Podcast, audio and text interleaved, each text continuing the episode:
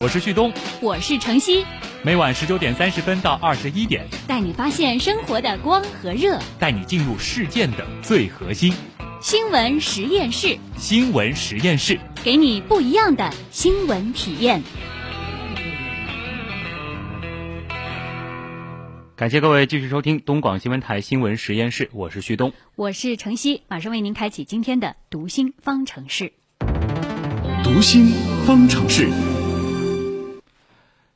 最近有一部电影叫《分歧者二》呢，是正在热映啊。那么影片当中呢，女主角是要接受各种各样的情景模拟测试，其实呢就是把现实和梦境无缝对接，其实颇有一点之前的一部《盗梦空间》的味道啊。嗯，在现实生活中呢，我们每个人都有做梦的经历啊，这个梦也是各种颜色的。今天开始呢，我们将连续三天推出梦境与心理系列，将邀请心理学专家来进行专业的解读。嗯。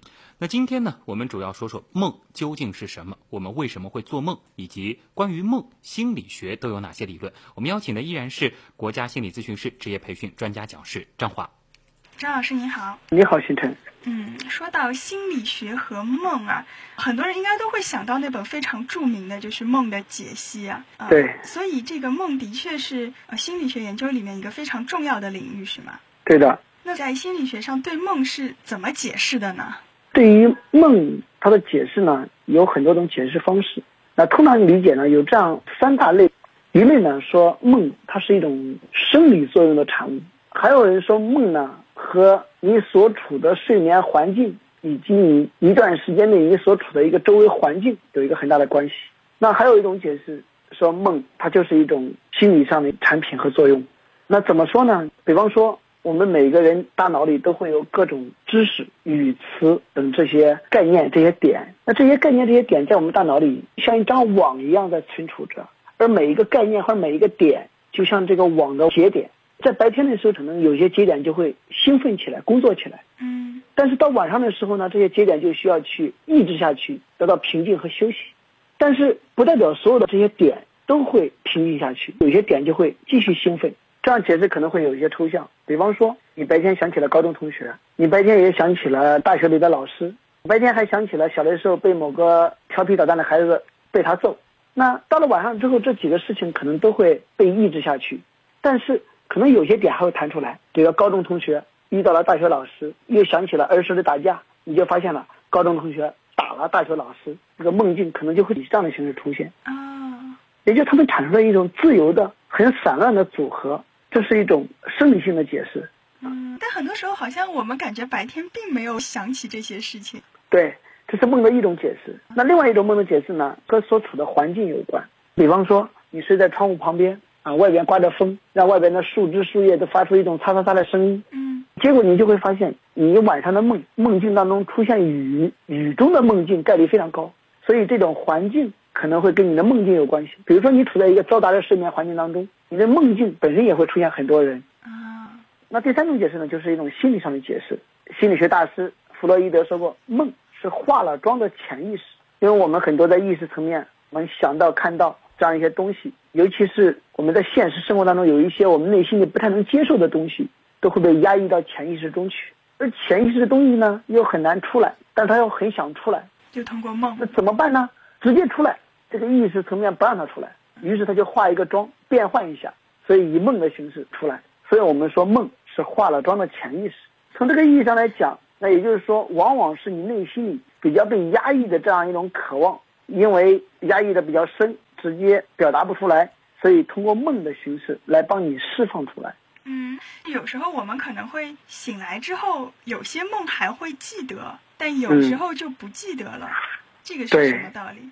很多人都经常会说烦死了，烦死了！昨天晚上做了一夜梦。很多人说我就睡眠特别好，从来不做梦。其实很多时候我们这种说法可能有一些不科学。哦，只是我没记住是一个正常的人，其实每天晚上都在做着梦。啊，只是我们醒来的时候有没有醒在这样一个做梦的阶段？我们可能很多梦在醒来了之后被遗忘了，就觉得自己没做梦。对，那。讲到这里呢，可能我们就讲一下睡眠的一个阶段和周期啊。其实我们每一个晚上会经历几个睡眠周期，通常一个睡眠周期大概是九十分钟，在这九十分钟当中会经历不同的阶段。从第一阶段的浅睡眠，到慢慢慢到深睡眠，以及到了第三、第四阶段的最深的睡眠，那慢慢慢慢的过渡到最后一个阶段是什么呢？叫快速眼动睡眠阶段。你睡得很熟很深，而且你的眼球像一个高速的轮子一样转动。啊，眼睛是很快的在转动的。对，那这个阶段呢，大概有几分钟，甚至到十几分钟。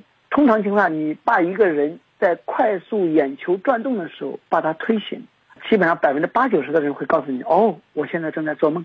而你在他眼球没有高速运转的那几个阶段，你把他唤醒，通常情况下，可能只有百分之一二十的人告诉你他在做梦。这样一个研究可以认为，基本上我们的做梦是发生在我们这个眼球高速运转这个阶段，叫做快速眼动睡眠阶段，我们在做梦。那么通常情况下，一个人如果他的睡眠这一个周期大概九十分钟睡完了再醒过来，可能他已经把这个梦给遗忘了。所以我们经常会说，哎，做梦的人睡不好，为什么没睡好呢？因为你整个一个睡眠周期没有完完全完成。那从这个意义上来讲，一个人晚上什么时候叫能睡好？就是你最好能够睡完整几个睡眠周期。嗯，那如果没有别人把你叫醒，或者没有闹钟吵醒的话，自然醒的话，它是自然而然的会完成这一个周期才会醒过来的。对，往往如果你没有什么心事，没有什么压力，没有什么外界的影响，通常我们会睡完的。但是现实生活当中可能会因为一些外界的环境啊，自己内心的一些压力啊，一些事件啊，可能会有一些影响。嗯，所以。一些人说我晚上没做梦，呃，这种说法是不太科学的。我们每个人都会做梦，只是说我们有没有去记得这个梦。嗯，好的，谢谢张老师。嗯，我们经常说啊，梦是潜意识发给我们的一种讯号，你内心意识不到的真正想法，可能会在梦中表现出来。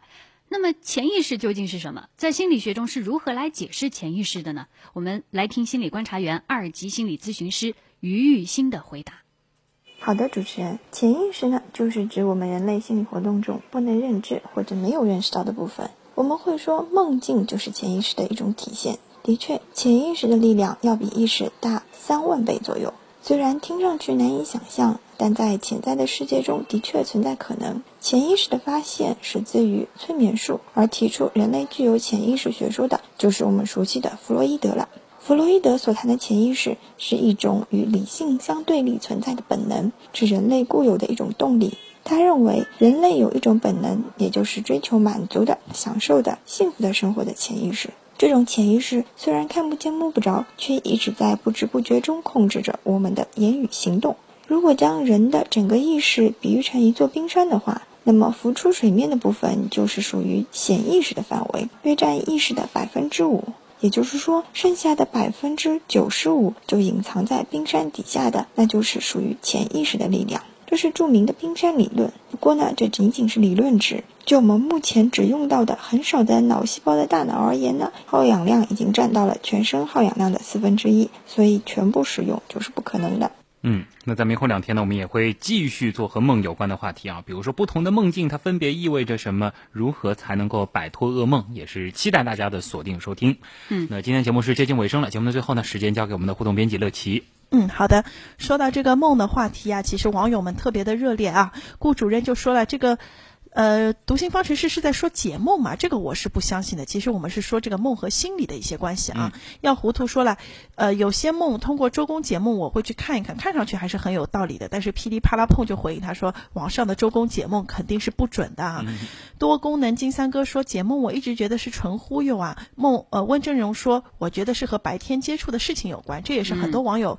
的理论觉得是跟，呃，白天你想到的所思所想是有关系的。嗯，傲雪说梦联想很多，有幻想，有经历，有虚拟难解的梦。呃，傲雪轻松说呢，其实他以前在地摊上啊买过一本弗洛伊德的梦的解析，不知道是不是盗版书，打击盗版哈。嗯，对。不过这个傲雪轻松，我觉得您还是一个。有文化的人啊，挺至少关注这个梦的哈 梦的解析。嗯，他也说了，这个梦的解析、资本论和相对论，听说这三本书是堪称二十世纪哲学基石，相信大家还不知道大家年轻人现在年轻人有没有读过啊、嗯傲雪还发了一张很有意思的图，上面写“我们有梦”。哎，大家不知道对自己的梦有什么好奇啊？我们明后两天的读心方程式还会跟你聊这个关于梦的话题，也希望大家有什么问题也可以最近做了什么梦？对也可以在我们发到我们阿基米。德新闻实验室呃来张华老师给发布一下大家来评一评啊。哎，至少就是能揭示出您的一些潜意识啊，。并不是说你未来会怎样啊。嗯，那最后抓紧点时间，把今天这个积分的网友给大家公布一下。嗯嗯，恭喜这个沙发依然是秒杀王啊，太可怕了太厉害了。哎，秒杀三秒钟直播帖发出之后啊，天天都能听到秒杀王的名字。莫宝贝是三十楼，呃，涛涛是五十楼，英英是一百楼，那呃分别记了三分、五分和十分。那么另外还有这个波斯猫猫和另外一位叫穆乐穆乐，两位网友是各给我们推荐了五位新朋友啊，嗯也感谢大家各给大家积五分，还有很多的给我们签过到的新朋友，今天特别多啊，也就不一一报了，每人可以积五分。好，好，最后送上这一首《Dream》梦想，梦还是要有的，万一实现了呢？这说不准啊。嗯好，最后要感谢本次节目监制盛燕姿，编辑王威、乐琪和叶星辰，我是旭东。我是程曦。明天晚上的十九点三十分，新闻实验室，我们不见不散。明晚老师见见哦。